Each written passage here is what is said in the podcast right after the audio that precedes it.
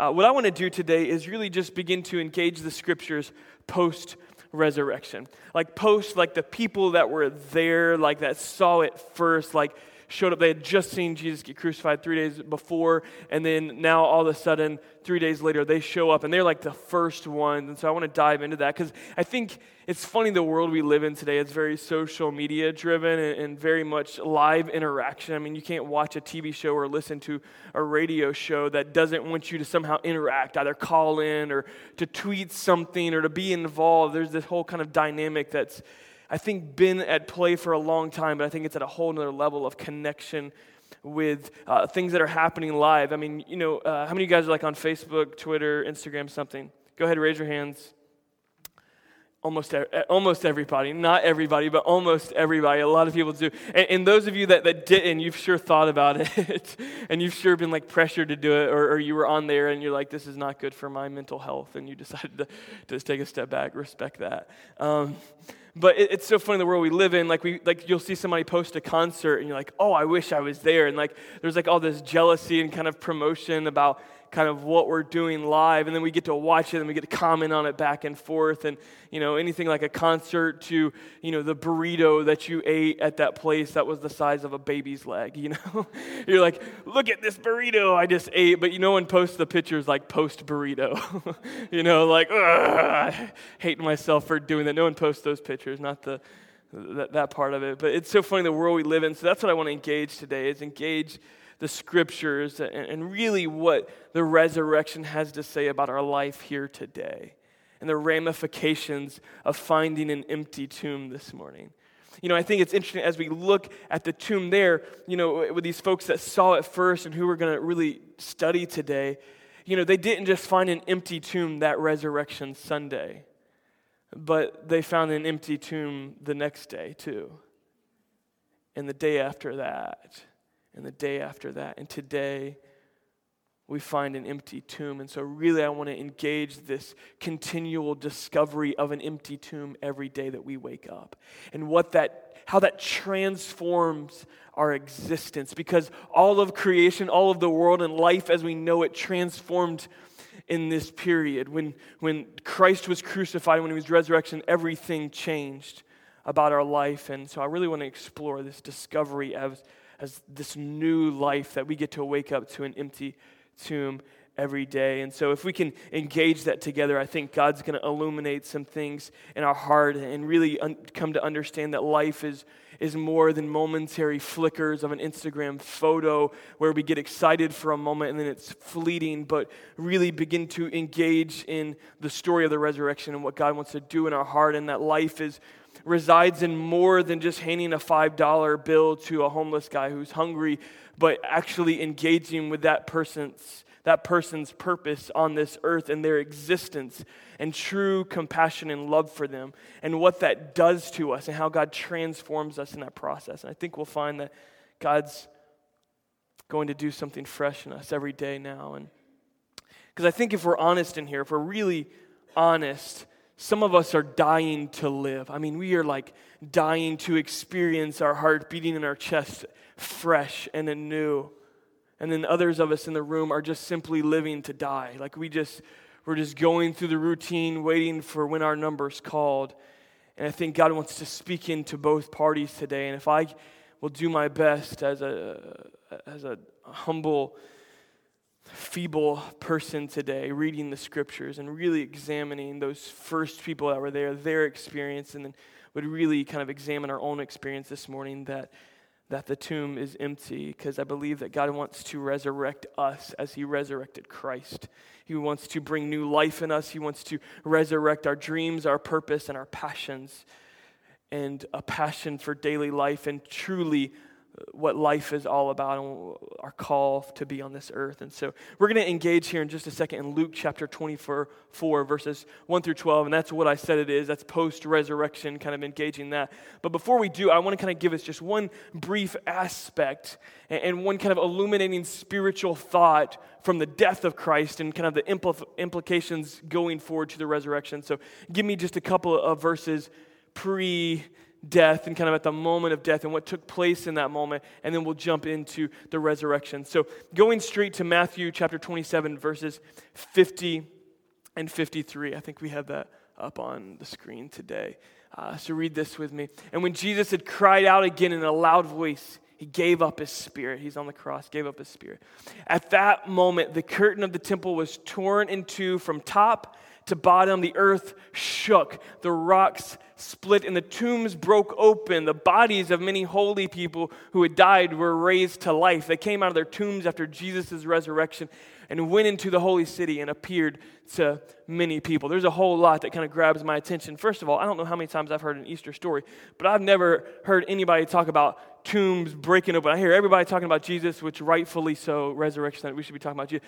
But never this, this scripture in which we find that holy people were like raised to life. And kind of, if we're kind of guessing in what took place here, it sounds like an earthquake took place kind of at this moment that, that God shook the earth and rocks split, tombs broke open. And if you're anything like me, like this is like weird. I don't know if you've experienced that, but I've never been in an earthquake, not from the West Coast. You might from the West Coast. Maybe you experienced some earthquakes. Here in Florida, I've had my fair share of hurricanes and thunderstorms, but never an earthquake. So I can't imagine what this is like to see, to feel the earth shake, especially at a moment in which um, we know that, that it, it, went black. I mean, it was like a blackout moment, uh, that, that new show, Revolution, in which it talks about all technology and everything just shutting off. It's kind of this moment for three hours in the middle of the day from noon to three, it goes completely black. There's an earthquake that takes place, and it's not like the electricity went out, like the sun stopped shining. There was no electricity then, just in case you don't know kind of where this falls in history. Um, so, but there's one specific aspect I want to look at. It's this the curtain of the temple was torn in two. And if, if you know, that, that sounds like just a, a little bit of a weird thing. Like, I didn't realize people had curtains. I thought they were in just like huts or something like that. Um, but it's something different here. There's a curtain in the temple, and Josephus, who is an ancient historian, tells us that this curtain was about four inches thick. Like, I don't know if you've seen a curtain lately that we put up on our windows, but it's like not an inch thick. I mean, it's like nothing. It's like really, really thin. Like, usually that's what wakes us up in the morning, is even though the curtains are there, we can still see the light through.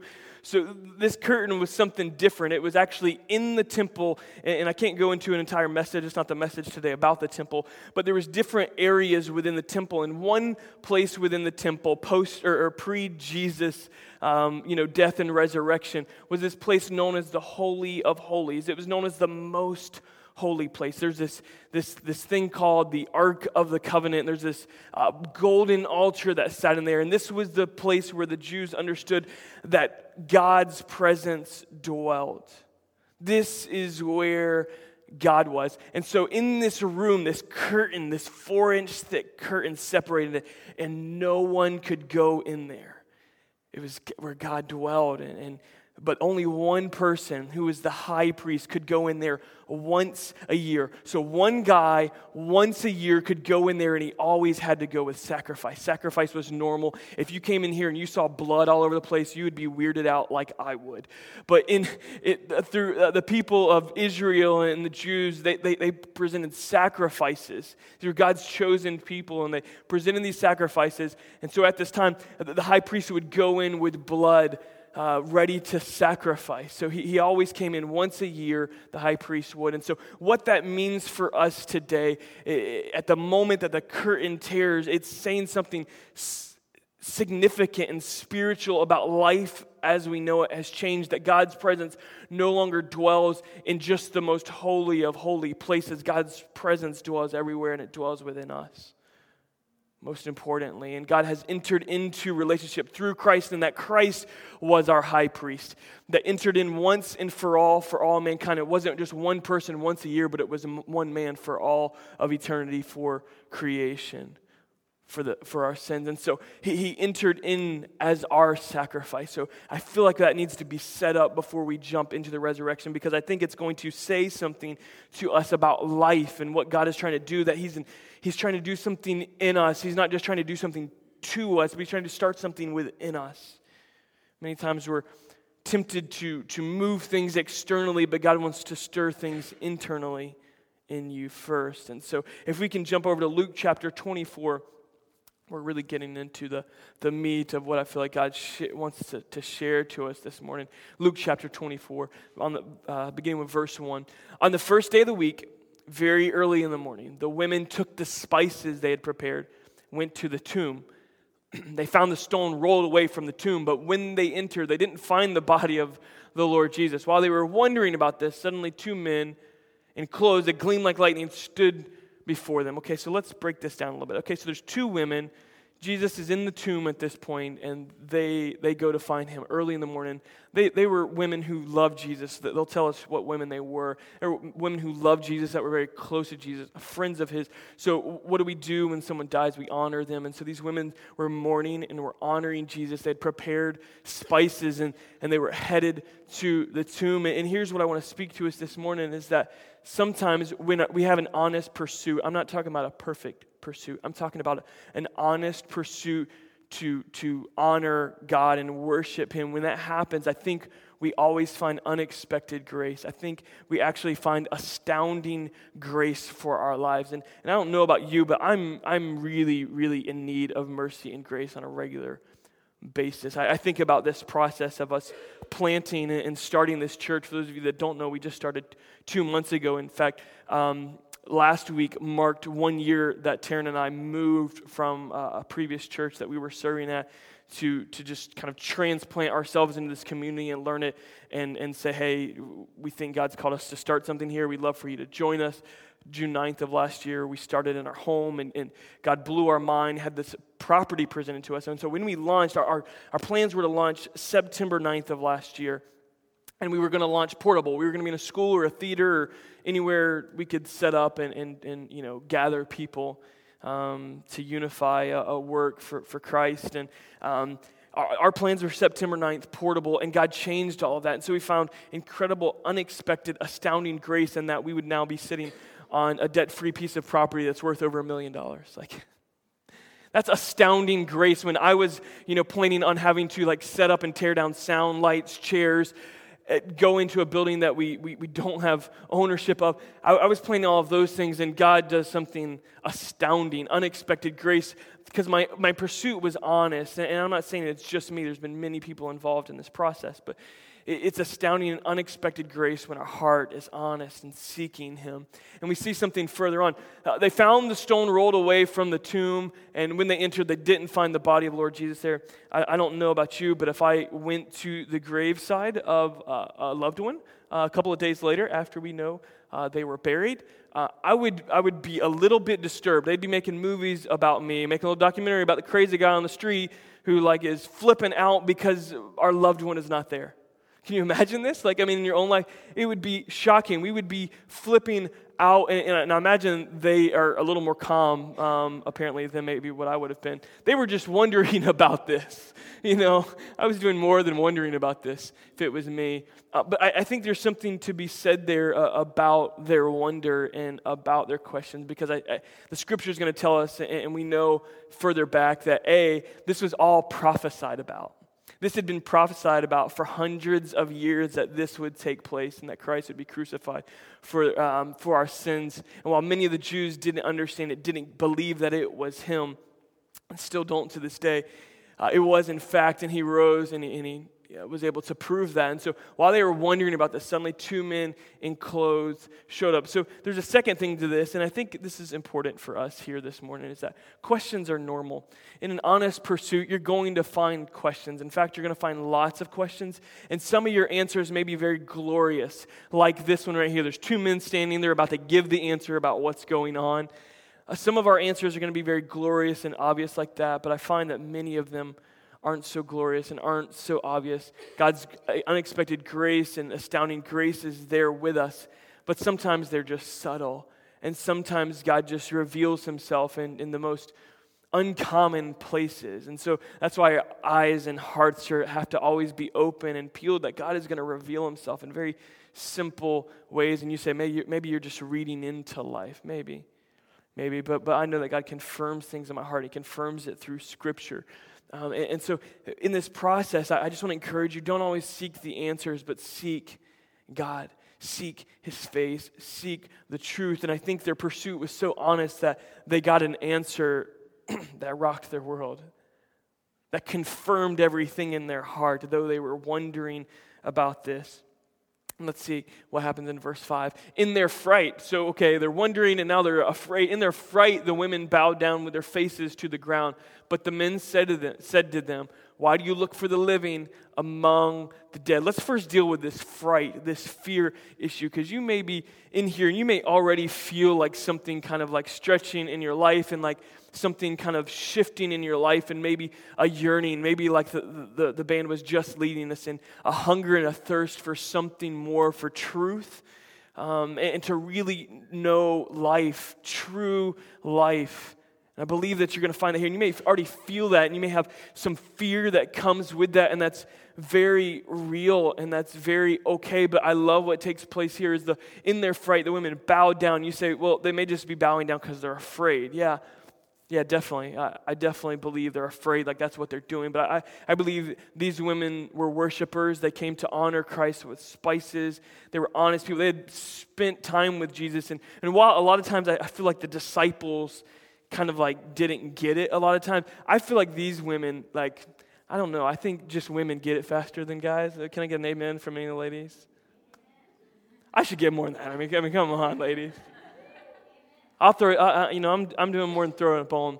So, um, in their fright, they bow down. So I think there's real, like, honest, like, fear and, like, worship and trembling, like, something significant has taken place. I, I think it's a deeper word than the word wonder as we look into the Greek. It's, it's amazement that this is really happening. You know how, like, sometimes you just have trouble processing something? And we're like afraid we don't have all the answers yet, but slowly it's kind of becoming clear what's taking place. And the moment these guys speak, said, Why do you, and I love this phrase, and this is where I want to settle for just a moment. Why do you look for the living among the dead? Why do you look for the living among the dead? And I think if we're really honest with ourselves, we do the same thing. We look for something to settle our spirit. We look for peace. We look for comfort in all of the wrong places. We look for something to bring us to life, to give us a high that won't satisfy. We, we, we look for life in all the wrong places, and we're looking in places that are dead. And, and if we look into this actual word that shows up here, why do you look for the, the living among the dead? The word living is a, is a Greek word known as zao, is how it's pronounced in the Greek. And it literally means it's true life. It's, it's breath. It's like the very meaning of our existence, what beats within us. It's more than just breath, but it's our existence. It's true life. It's living water. We see all through the scriptures this word shows up especially throughout Jesus' ministry. Let's, let's look at a few places. It's not going to be up here, but Matthew 4, it shows up. Jesus is being tempted um, by the devil, and it says that we, Jesus uh, said, we don't live by bread alone, but we live by every word that comes from the Father. Our life is more than just this physical existence. And maybe you're having trouble believing that, or maybe you don't want to believe that because we're afraid. But I think if we have an honest pursuit today, we're going to find unexpected grace. John 4, Jesus is meeting with a Samaritan woman, something that was something rabbis didn't do, but Jesus, in fact, is encountering this woman and, he kind of tells her all these things about her life. And he says, Look, I'll give you water. She's like pitching water through a well at this point. And he says, Look, I'll give you water that you know nothing about. He said, I'll give you water in which that will quench your thirst. You'll never be thirsty again. And that, oh, that, that hunger to, to truly know what life is about and to truly live from the inside out happens in this place where we, we really grab a hold of living water that only comes from Christ. Because if we look at the, the ministry of Jesus, everywhere he goes, there's life. I mean, there's a crippled man laying on the ground. Jesus is like, get up. And he gets up I mean, there's blind people uh, just kind of lined up outside of the city, and no one will speak to them. No one will even recognize them. They're not even throwing them tips. And Jesus makes them see. Jesus is always bringing life everywhere he goes. I mean, there's hurting people, there's excommunicated people, and Jesus welcomes them, he heals them, he brings life wherever he goes. It shows up so many more times. One time in John 6 51, he talks about himself as living bread, that he is the substance of life. He said, Eat of me. And he's not talking about like take a bite of like my wrist. He's literally talking about just consuming who he is and making him our daily bread, what we rely on. But so many times we're looking for life in all the wrong places. And many times it takes us a long time to figure that out. And we can call it what we want, but I call it it's pride. I mean, it is what it is. I mean, man, if, if I just tell you my story, um, when I was a young man, I, I, was, I was the most prideful person I've ever met. I was. Um, I was so full of myself. And I can't describe the entire process because we don't have time. I can't tell you every little detail what took place, took place in my heart, but I can tell you this much God changed me, and He transformed me in, in such. I can only explain it as supernatural because it wasn't like something, and I know for a lot of us, it, these kind of things take place over a long period of time. And I think it still took place over time for me. But in a moment, I felt like God just crushed my hard heart in a moment. I mean, he just shattered it. He brought me to the, the highest place of pride where I thought I was everything, to the lowest place where I thought I was nothing. And God can do that in a moment because I was looking for life in all of the wrong places. I thought I was in parties. I thought it was in you name it. Literally, you name it. I thought it was there. I didn't think it was in Jesus. And He shattered uh, the hard heart I had and, brought me back to life. I, I love one passage that shows this exact same word up. Every single one of these scriptures I've referenced shows up this exact same word, zao, life, true life. It's coming from Jesus. One passage that, that pulls this up in, in 1 Peter uh, chapter 1, uh, it, it says that we've been born again. We've been excuse me, we've been born again. We've given a, new birth into a living hope, into a zao hope, in, into a hope that is alive. It, he's not on a cross. So many times we, we worship a crucified Christ, and, and look, that's, that's cool if that's like your moment of worship for a second, but let's be real Jesus is no longer crucified. Jesus is no longer even in a tomb somewhere. The, the tomb being empty means life eternal the, the tomb being empty means life today in the here and now. It's not in just some future realm, but right now. He said, I came to give you life, to give it to you more abundantly. And maybe you're just here today and you're just living to die. And maybe you're here today and you're dying to live. And we're just looking for it in the wrong places. And God wants to reveal himself Maybe not in some kind of glorious manner in which angels appear. Maybe that would be awesome. Let me know if that does happen. Um, I would love it. I would love to like tell your story. um, but maybe it's just going to be in the middle of your chaos, in the middle of the fear that's not hitting Instagram and not hitting social media. Uh, maybe it's just everything that's going on inside, and God's just going to reveal Himself and bring life to the dead places.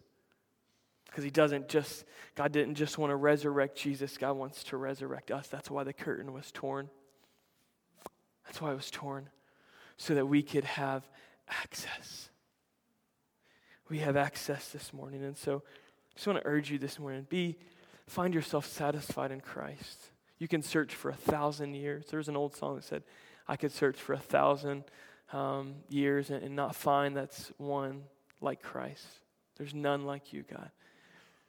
And I think that's true of us. Some of us that have maybe spent our life, I don't, I don't care how old you are, but maybe you've kind of spent your life looking for life, looking for fullness, and, and you've yet to find it, whether you're 17 or whether you're 77. I don't care how long you've spent, Christ wants to meet you here today and resurrect you not just resurrect some physical uh, resurrection, but inside of you He wants to bring life and find life in Him and let your thirst be quenched today by living water. And I don't know, I just want to ask you a couple of questions today. Is maybe you're here today and and you've just got questions. That's all you've got. You've, you've just got fear, and that's all you've got. And I think maybe in this moment, maybe you're completely right. Maybe that's all those women had, and they just bowed down but I think they got an answer in their fear. I think they found unexpected grace, in fact, astounding grace in their fear, in their questions, in their doubts. I think there was something huge there. I actually want to finish out this passage, um, verses 7 through 12, I believe it is.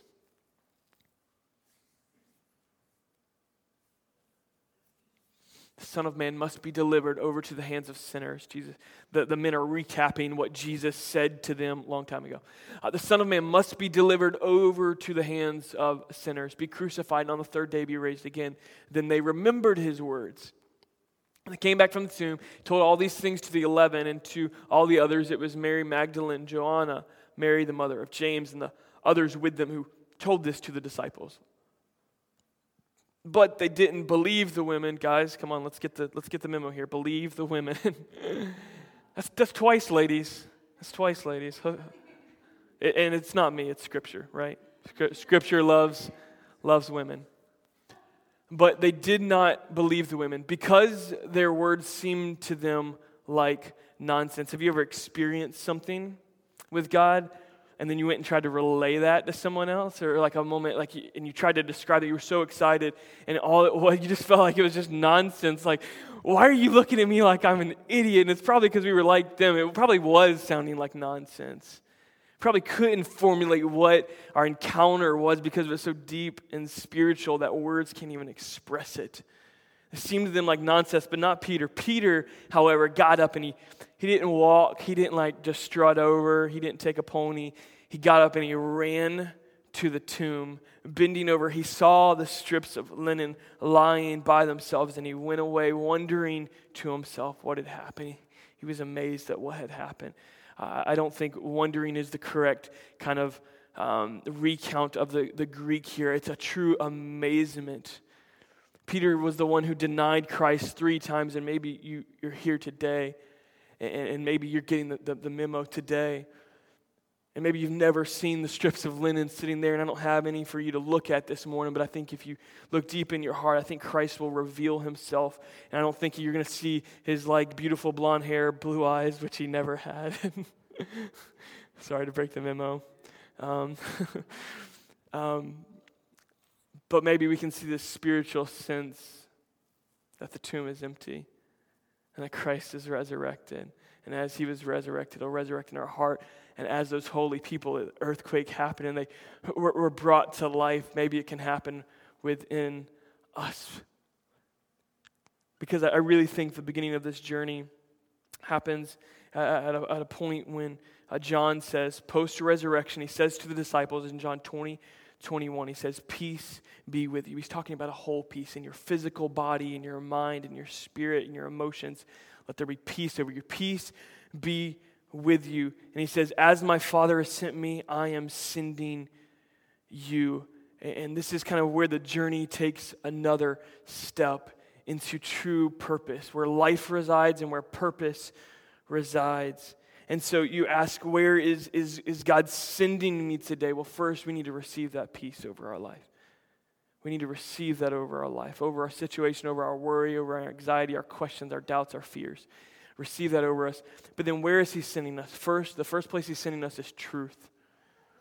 Real truth, not my truth, not your truth, absolute truth, God's absolute truth. That's where He's sending us today.